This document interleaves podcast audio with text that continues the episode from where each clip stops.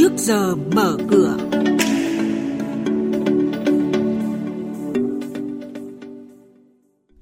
Thưa quý thính giả, trong chuyên mục này sáng nay chúng tôi sẽ chuyển đến những thông tin đáng chú ý đó là xu hướng kinh doanh của các tổ chức tín dụng quý 2, triển vọng tăng trưởng tín dụng do nhu cầu vay vốn phục hồi mạnh hơn quý 1.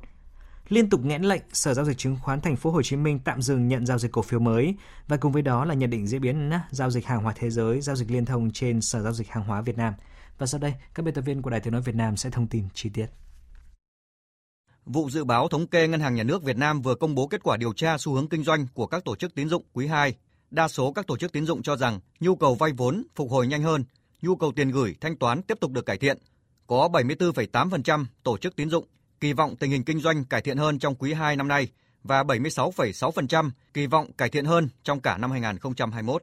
Thưa quý vị và các bạn, theo thông tin từ Cục Cạnh tranh và Bảo vệ người tiêu dùng Bộ Công Thương, số lượng người tham gia bán hàng đa cấp trong những năm qua giảm mạnh từ 1 triệu 200 nghìn người cuối năm 2015 xuống còn hơn 830 nghìn người. Trong đó chỉ khoảng 60% số người tham gia có bán hàng và có hoa hồng. Tuy nhiên, ông Trịnh Anh Tuấn, Phó Cục trưởng Cục Cạnh tranh và Bảo vệ người tiêu dùng Bộ Công Thương cho biết, thời gian gần đây, hoạt động bán hàng đa cấp biến tướng rất phức tạp.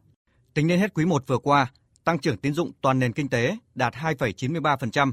Tốc độ tăng trưởng tín dụng quý đầu của năm nay đang cao hơn nhiều so với mức tăng 1,3% của cùng kỳ năm ngoái. Với mức tăng này, dư nợ tín dụng của nền kinh tế đã đạt trên 9,46 triệu tỷ đồng.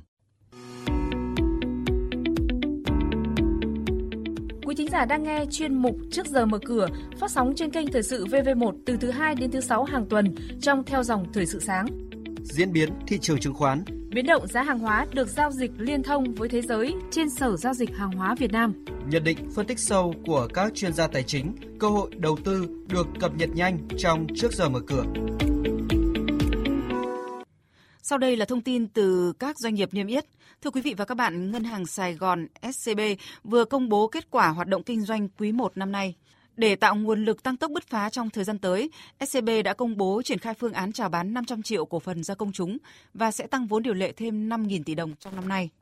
Ngân hàng Thương mại Cổ phần Kiên Long, Kiên Long Banh, mã chứng khoán KLB cho biết, đến ngày 29 tháng 3 năm 2021, ngân hàng đã phối hợp với khách hàng xử lý toàn bộ tài sản đảm bảo liên quan đến dư nợ các khoản vay đối với một nhóm khách hàng với tài sản đảm bảo là cổ phiếu của một ngân hàng khác. Dư nợ có khả năng mất vốn liên quan đến khoản vay này là gần 1.900 tỷ đồng. Đây là khoản nợ tồn động đã nhiều năm và năm nào Kiên Long Banh cũng phải trích lập dự phòng khiến lợi nhuận còn lại rất thấp. Ủy ban chứng khoán nhà nước vừa đưa ra giải pháp giảm tải cho hệ thống giao dịch của Sở giao dịch chứng khoán thành phố Hồ Chí Minh. Sở giao dịch chứng khoán thành phố Hồ Chí Minh sẽ tạm thời ngừng nhận giao dịch cổ phiếu mới. Thay vào đó, vẫn tiếp nhận và xử lý hồ sơ đối với doanh nghiệp có nhu cầu đăng ký niêm yết cổ phiếu. Các giao dịch sẽ tạm thời diễn ra tại Sở giao dịch chứng khoán Hà Nội. Về diễn biến trên thị trường chứng khoán, thưa quý vị và các bạn, phiên giao dịch cuối tuần qua, mặc dù trên Sở giao dịch chứng khoán thành phố Hồ Chí Minh sắc xanh nhỉnh hơn sắc đỏ khi có tới 213 cổ phiếu tăng giá, cao hơn con số 206 cổ phiếu giảm giá, nhưng chỉ số VN Index vẫn giảm nhẹ 3,23 điểm, tương đương 0,26% xuống 1.231,66 điểm. Trong khi đó, HNX Index tăng 0,04 điểm, tương đương 0,01% lên 293,79 điểm. Upcom Index giảm 0,06 điểm, xuống còn 83,01 điểm. Đây cũng là mức khởi động thị trường phiên giao dịch sáng nay. Tiếp theo là tin từ Sở Giao dịch Hàng hóa Việt Nam với các thông tin và diễn biến mới nhất trên thị trường hàng hóa thế giới. Chúng tôi có cuộc trao đổi nhanh với bà Nguyễn Thị Minh Trang, chuyên gia phân tích thị trường của thành viên kinh doanh hữu nghị. Thưa bà, Bộ Nông nghiệp Mỹ đã công bố báo cáo ước tính cung cầu nông sản thế giới tháng 4 vào tuần trước. Xin bà cho biết diễn biến của nhóm mặt hàng nông sản sau thông tin này ạ. Vâng, phần lớn các mặt hàng nông sản thì đều đảo chiều giảm ngay sau báo cáo cung cầu nông sản thế giới tháng 4 của Bộ Nông nghiệp Mỹ, ngoại trừ lúa mì. Chỉ số MXV Index nông sản đã giảm nhẹ 0,4% xuống 1.564,9 điểm. Trong đó thì giá đậu tương đã giảm 0,8% về mức 515 USD một tấn, khi Bộ Nông nghiệp Mỹ dự báo rằng tồn kho đậu tương thế giới niên vụ 2020-2021 tăng hơn 3 triệu tấn so với hồi tháng 3.